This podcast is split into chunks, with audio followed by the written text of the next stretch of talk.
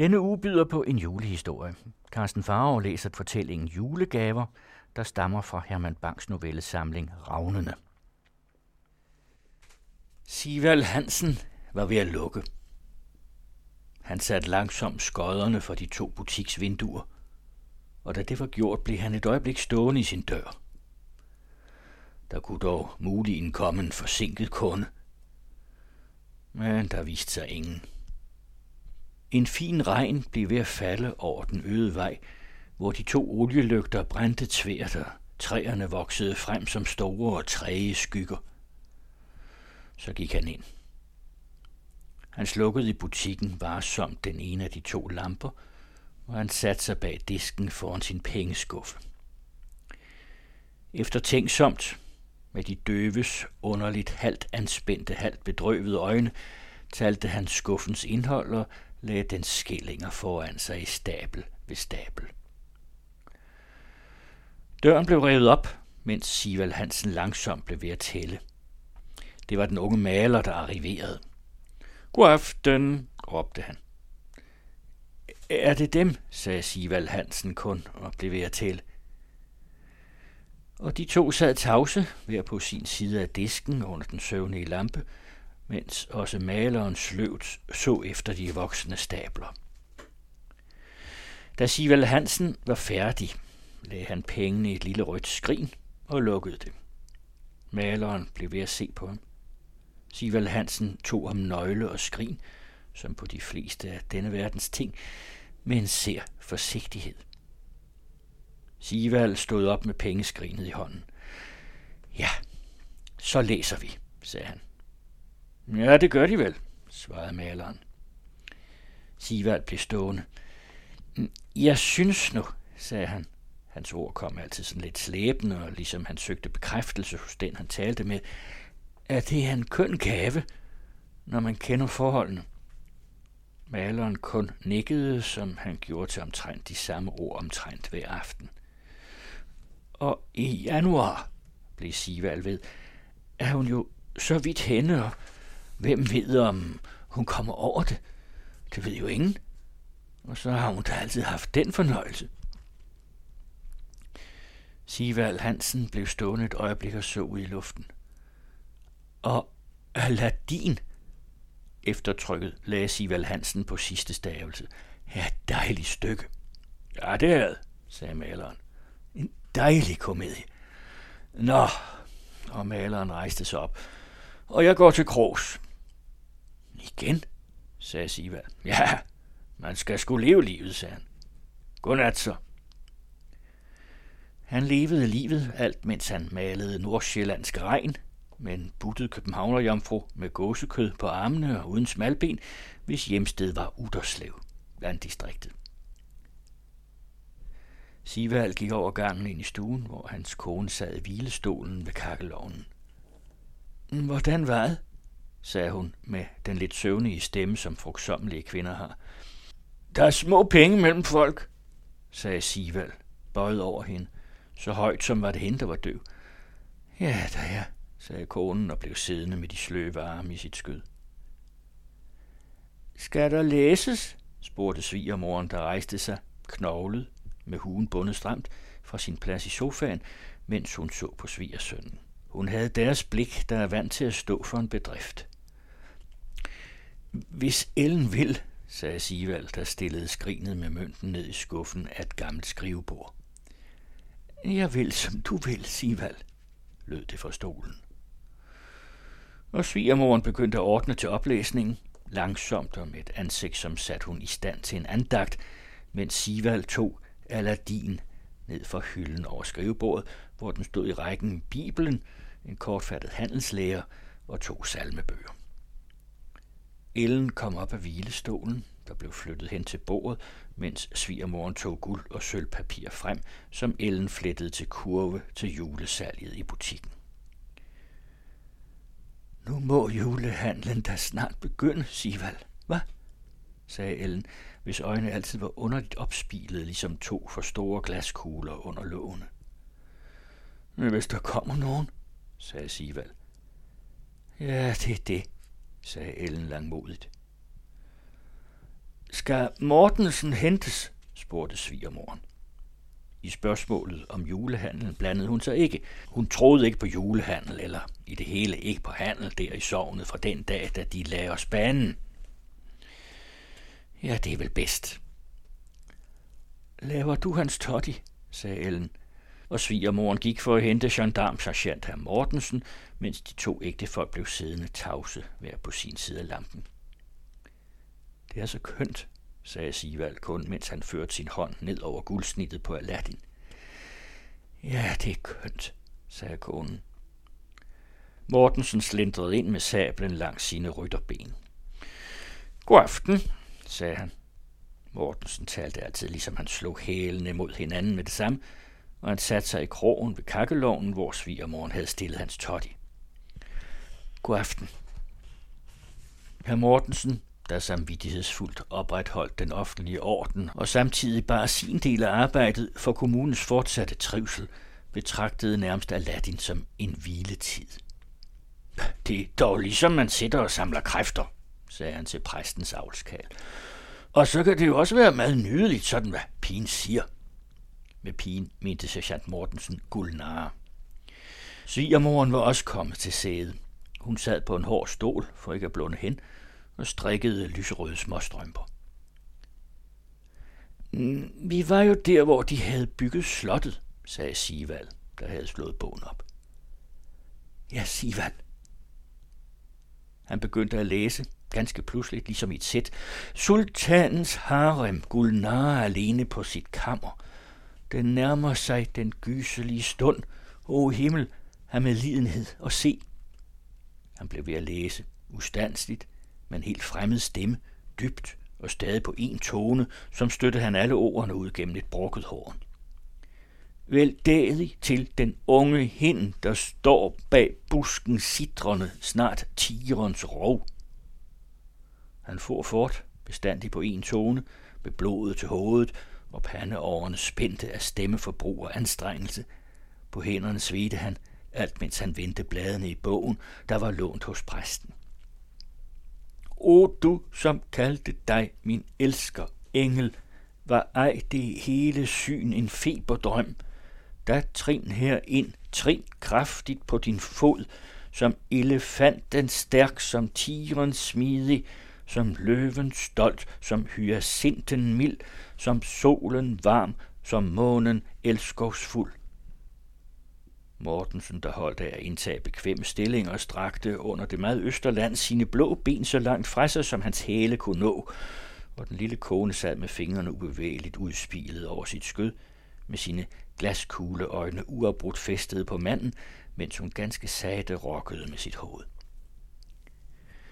Svigermoren sad på sin stol, så rank som en vågekone før midnat. Høre meget gjorde hun ikke. Hendes tanker var, når hun nåede de lysrøde, altid kun ved et og det samme. Dreng eller pige. Siva læste. Han læste en time, lige til Aladdin skulle på skafottet. Den lille kones øjenlåg begyndte at blive tunge. De glippede op og ned, mens bøden talte til sin dreng. Det er så storartet, sagde Sivald pludselig med sin egen stemme.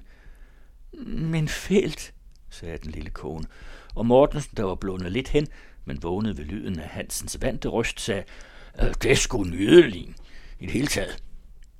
Sivald ville læse videre, men Ellen sagde, kan du tåle det, Sivald? Du er helt svedt.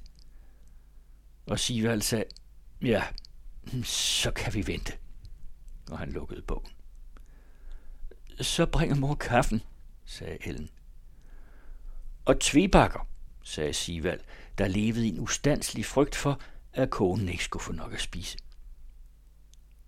Da moren var ude, sagde Ellen med en lidt anden stemme og sagde der, hun var ved Gulnare og Aladdin endnu.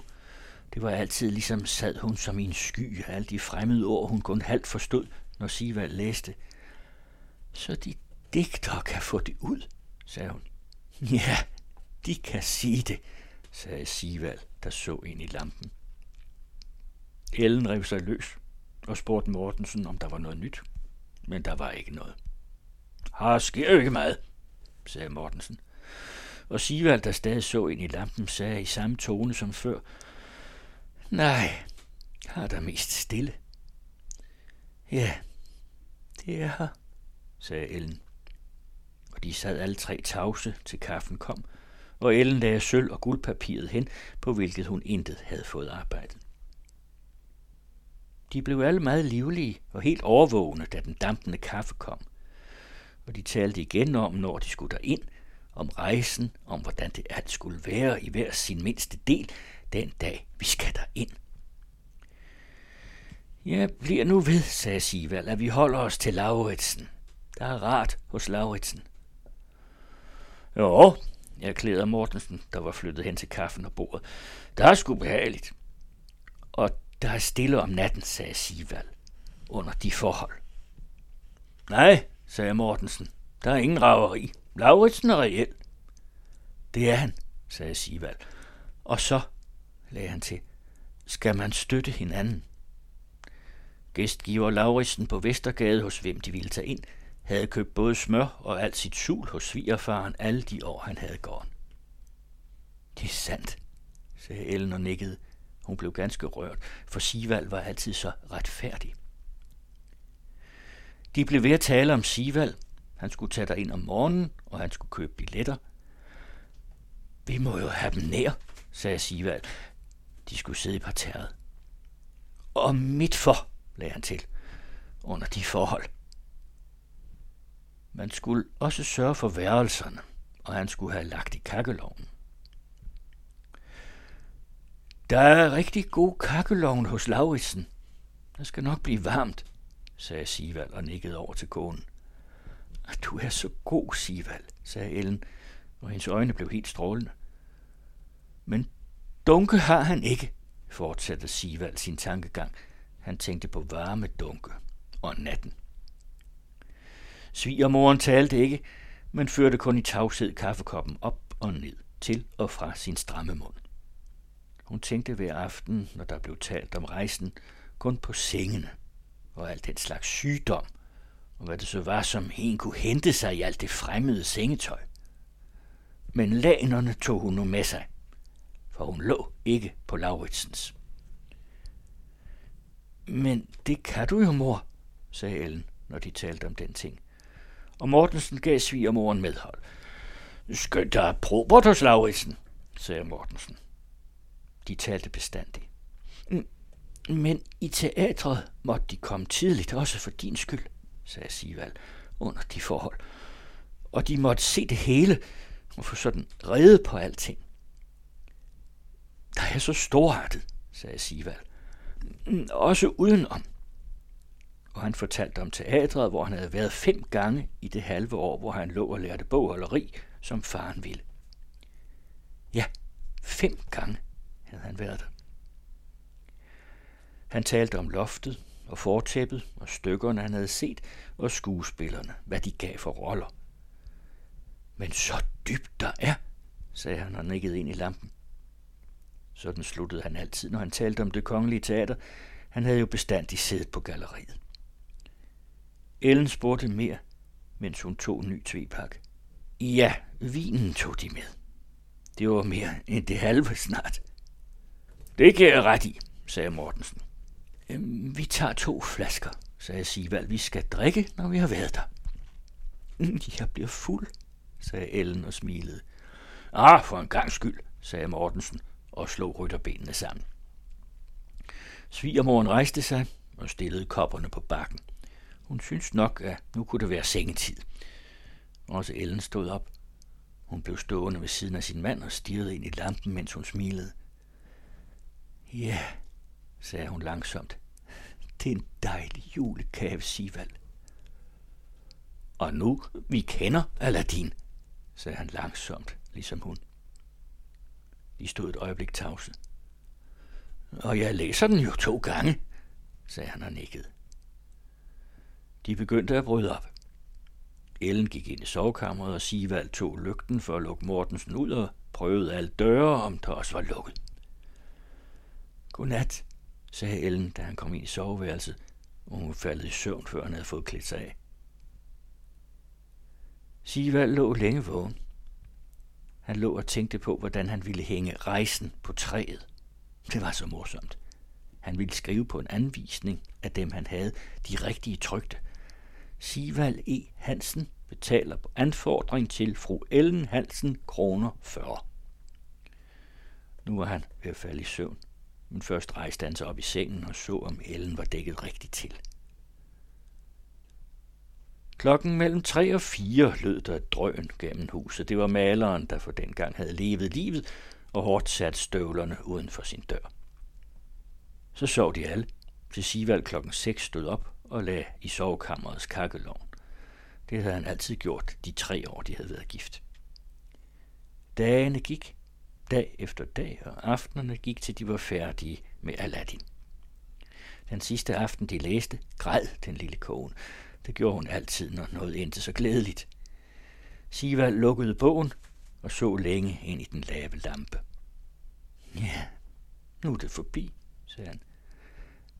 Nej, Sivald, sagde Ellen, når de nu spiller det. Sivald svarede ikke, men han nikkede pludselig to gange. Henter du så kaffen, mor? sagde Ellen. Da svigermoren var gået, rejste Ellen sig, og mens hun stod ved Sivalds skulder, lukkede hun bogen op igen og læste på det sidste blad. Og lad os så, mens folket tilbereder, hertil vor kroning rundt om festlig lyst, henvandrer uden porten hist og sæt os efter tænksomt ned et øjeblik på Morgianes grav ved hyldetræet. Der kom igen lidt fugtighed frem i hendes øjne, mens Ellen langsomt lukkede bogen. Ja, kønt er det, sagde Mortensen. Der var noget i tonen, der ligesom satte et endeligt punktum.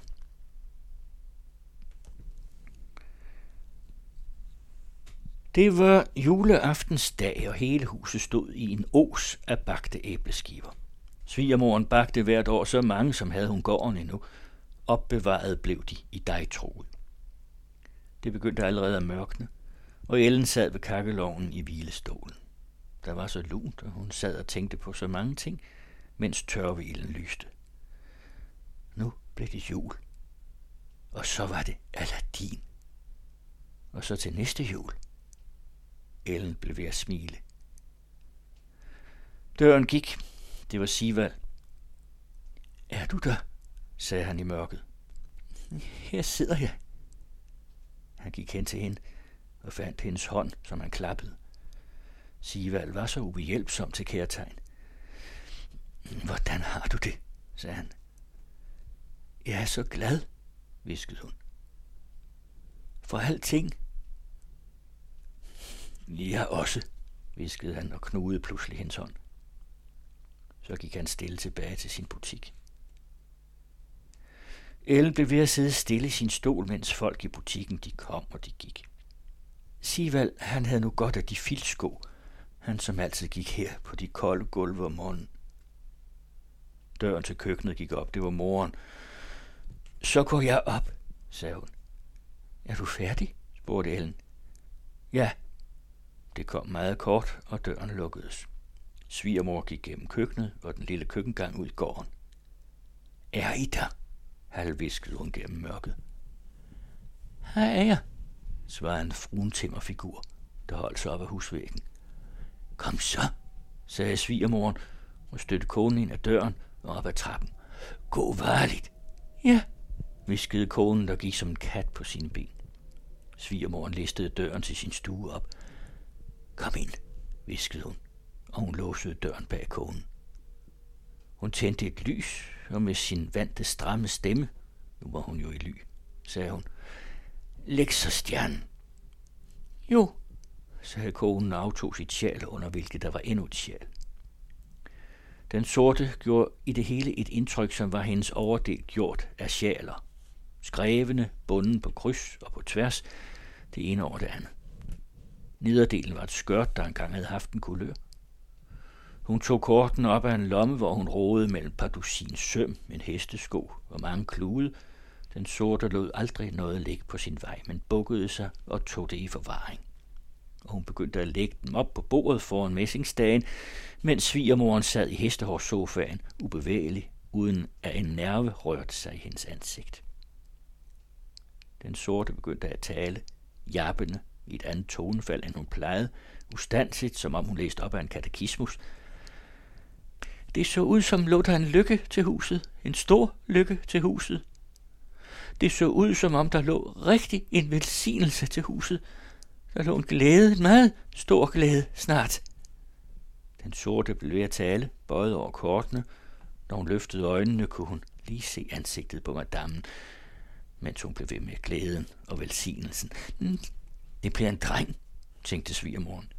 Den sorte blev ved, så hurtigt som var hun bange for, at det ene ord skulle fortage det andet. Mm, det så ud som om, der lå to herrer til huset, to lyse herrer, den ene lysere end den anden, men det så ud som om den ene skulle rejse, det så ud som om han skulle rejse over et vand. Så rejser maler lapsen, tænkte svigermoren. Den sorte skiftede kortene, men ordstrømmen blev den samme. Øh, der så ud som om, der lå en rejse til huset med mange pakker. Det blev snevejr. Ja, det er Aladdin, tænkte svigermoren. Det så ud som, der var fire, der skulle rejse.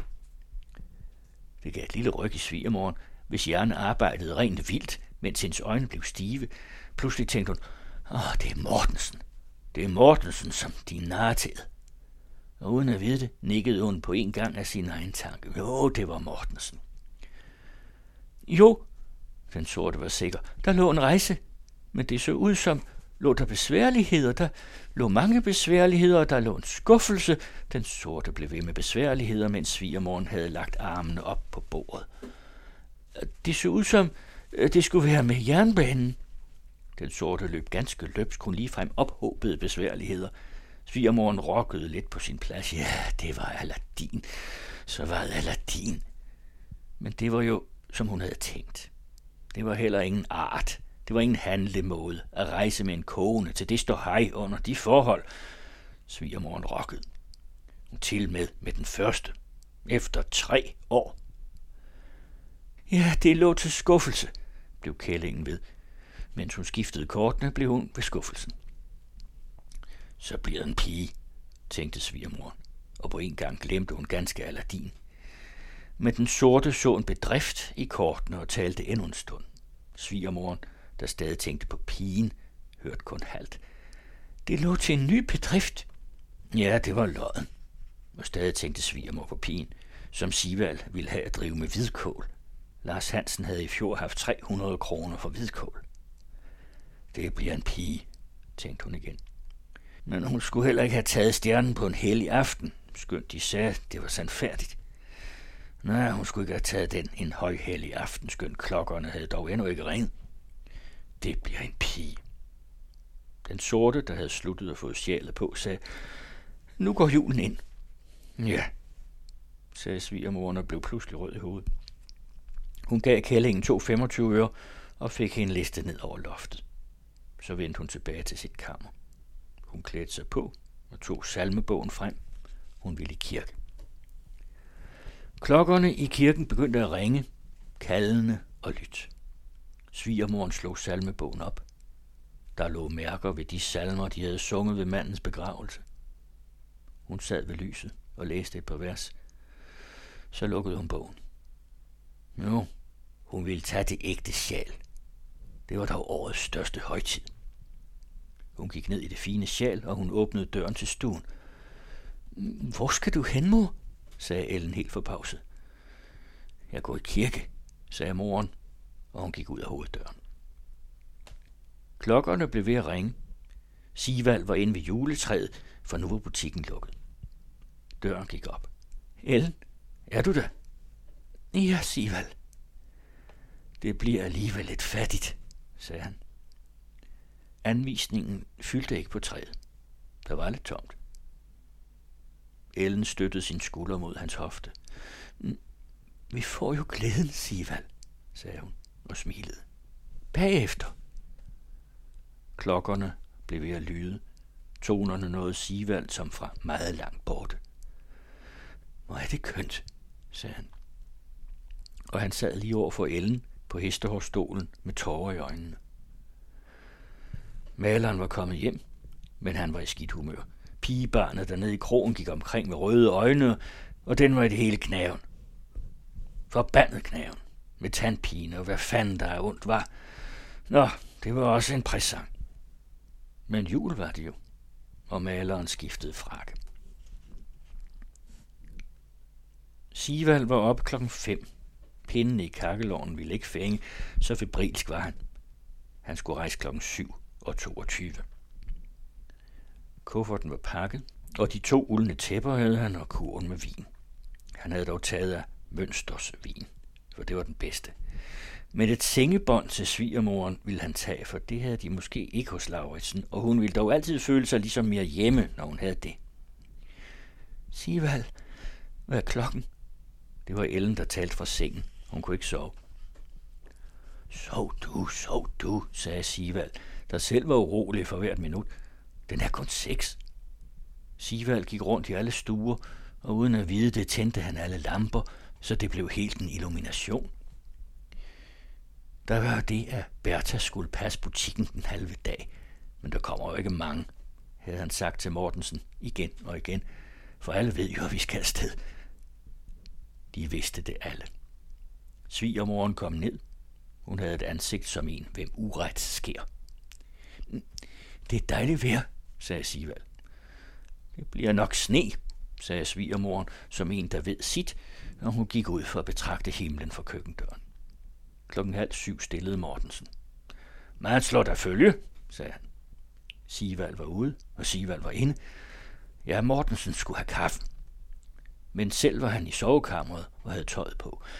Ja, så passer I toget, sagde han. Kurven og kufferten havde han, og dunken.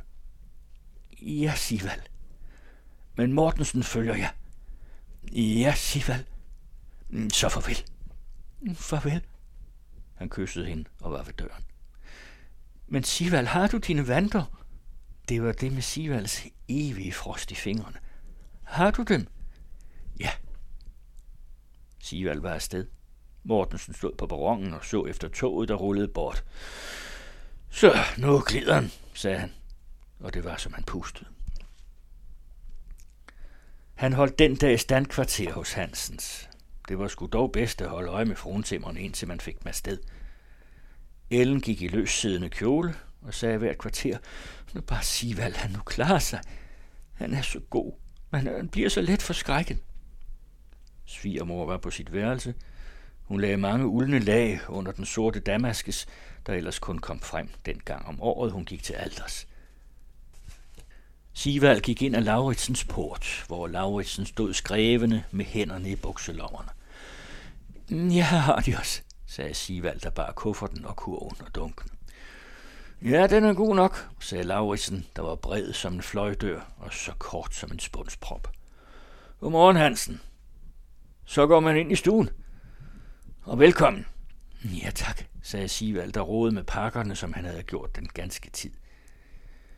Det er jo ikke så let på jernbanen, sagde han, og så Lauritsen ind i ansigtet. For en, der er uvant. Ja, der er jo trafik, sagde Lauritsen. Ja, sagde Sivald, der havde fået en kop kaffe, og han begyndte at tale om alting, hvordan det skulle ordnes og hvordan det skulle være. Man er jo uvant, sagde han, og stadig så han Lauritsen ind i ansigtet. Ja, den ordner sig nok, sagde Lauritsen, for ham ordnede alting sig, mens han selv sad med genstanden tæt ved siden af sin disk.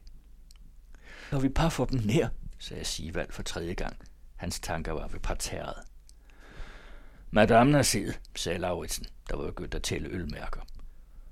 Og man kan jo ikke sidde yderligt, sagde Sivald, der stadig var inde i sit, under de forhold.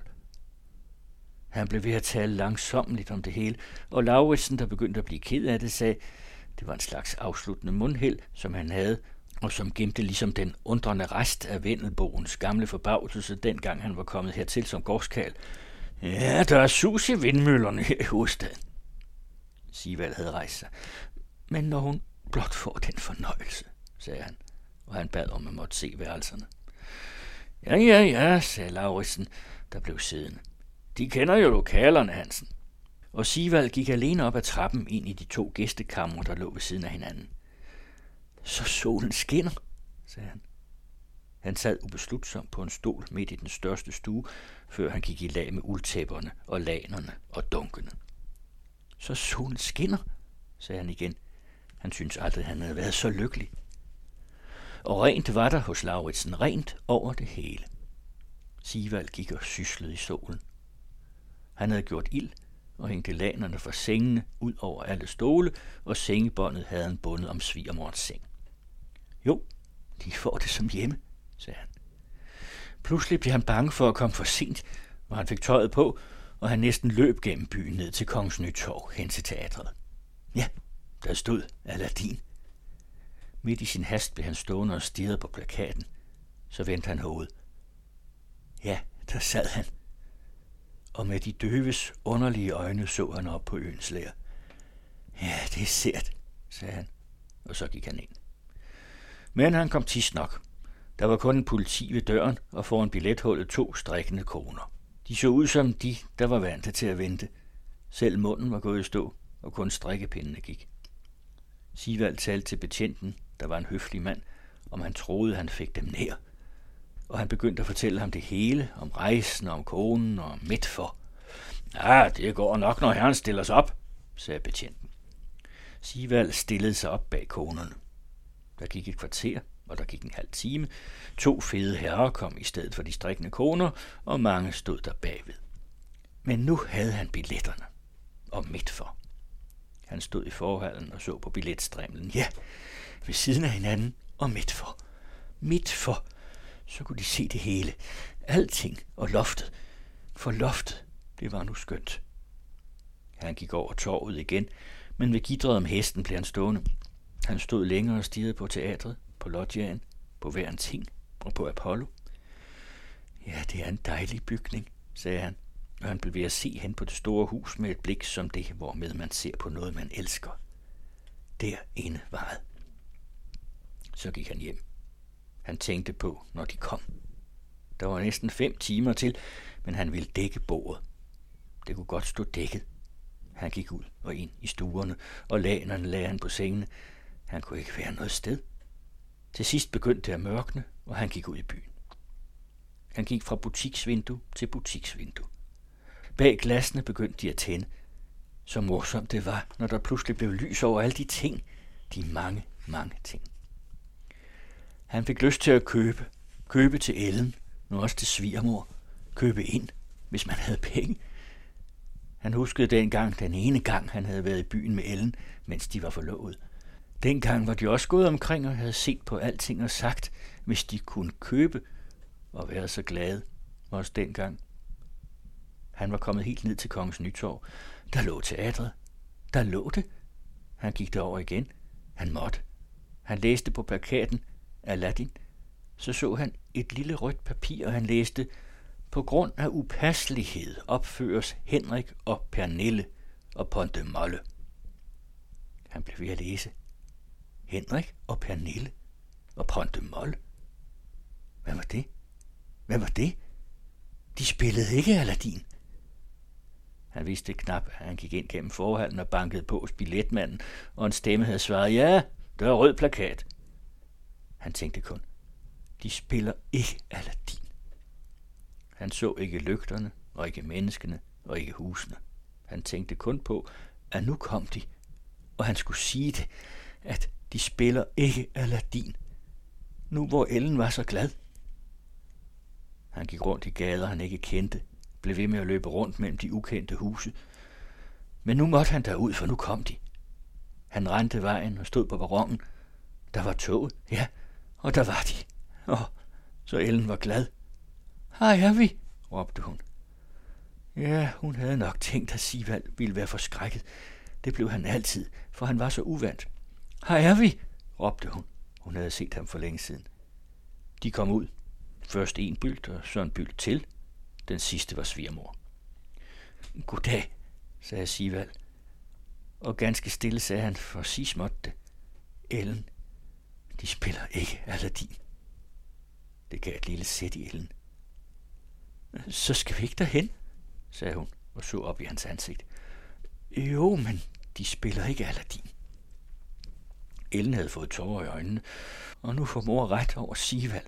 tænkte hun midt i det, mens Sivald sagde, hvad de spillede, og hun løftede ansigtet igen, som hun havde sænket. Men det kan jo også være godt, sagde hun.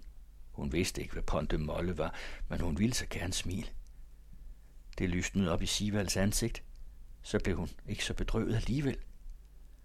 Men lad mig sige til mor, sagde Ellen. Og de gik alle tre. Sivald gik foran, og de var kommet et lille stykke, så sagde Ellen, det er så kedeligt. Sivald siger, at de spiller ikke Aladdin. Moren lod en stund gå hen, så sagde hun, det er, hvad jeg sagde. Hvad man kunne se af hendes ansigt var stramt. Hvad skal vi da så for? spurgte hun. Mm, vi har jo betalt, sagde Ellen meget sagte. Nå, det har han, sagde moren. De nåede gæstgivergården, og Sivald hjalp Ellen med trappen, til de kom op i stuerne, hvor der var varmt og lugtede af røgelse. Åh, her røgelse, sagde Ellen og smilede. Åh, så det er kønt. Hun så på bordet med de to vinflasker og smøret, de selv havde bragt med, og en sandkage, hvor der med sukker stod Aladdin. Jeg havde jo dækket, sagde Sivald. Det kom så lavt. Svigermoren havde låst sig inde. Hun synede Lauritsens sengetøj, før hun langsomt bredte sine egne laner ud over de lauritsenske dyner. Inde i den anden stue sad Ellen i lænestolen. Hun flyttede stadig hænderne over sit skød. Hun ville så gerne sige noget til Sivald, men hun fandt ingenting. Så skal vi vel klæde os, sagde hun til sidst og forsøgte at le. Hun skulle være i sin brudekjole, der var lagt ned foran. Sivald havde allerede bredt den ud på sengen. Hun var en pæn. Der er da ingenting for godt til Aladdin, havde Sivald sagt derhjemme. Ja, svarede Sivald, og de sad igen tavse foran sandkagen, og kjolen til Sivald sagde, han så ikke på hende. Jeg kan jo ikke gøre for Men Sivald, sagde Ellen og flyttede ind til ham i sofaen. Sivald blev siddende og så ud for sig. Men det er alligevel underligt, sagde han, som det sker, når et menneske skal have en glæde. Ja, det er sandt, sagde Ellen, og de blev siddende ved siden af hinanden.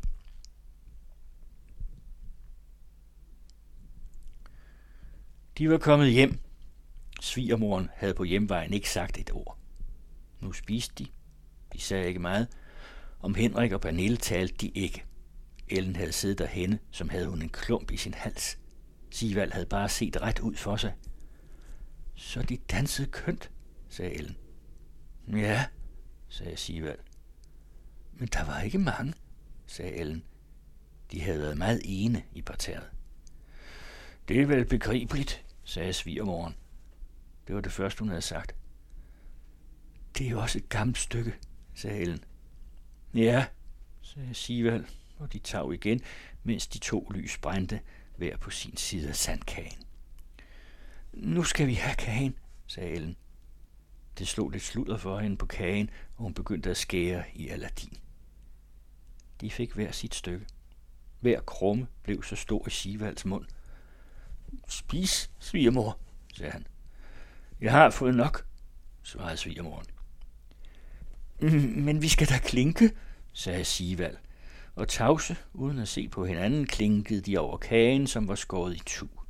De tog ikke hul på den anden flaske. Godnat så, sagde svigermoren. Der var ingen af dem, der sov noget videre i Lauritsens seng. Næste formiddag var de hjemme. Maleren sad på træstolen foran Sivalds disk. Nej, sagde Sivald, som blev ved det samme. Det var ikke noget stykke under de forhold. Maleren svarede ikke. Hans humør var i de sidste dage blevet alt mere og mere bisk. Nu var der ikke mere nogen tvivl i krogen. Sivald mærkede ikke hans tavshed. Han bare stod og stirrede. Nej, sagde han så og nikkede. Det var ingen fornøjelse. Ved fornøjelsen var det, som maleren vågnede. Nej, sagde han og spyttede. Fornøjelsen har man sgu haft. Sivald hørte det ikke, men med et blik, som så han meget længere end til Ponte Molle, sagde han, det er ikke morsomt, maler, i det hele. Og de tag begge to. Carsten Farov læste julegaver af Herman Bang fra novellesamlingen Ravnene, som blev udgivet på Gyldendal i 1902.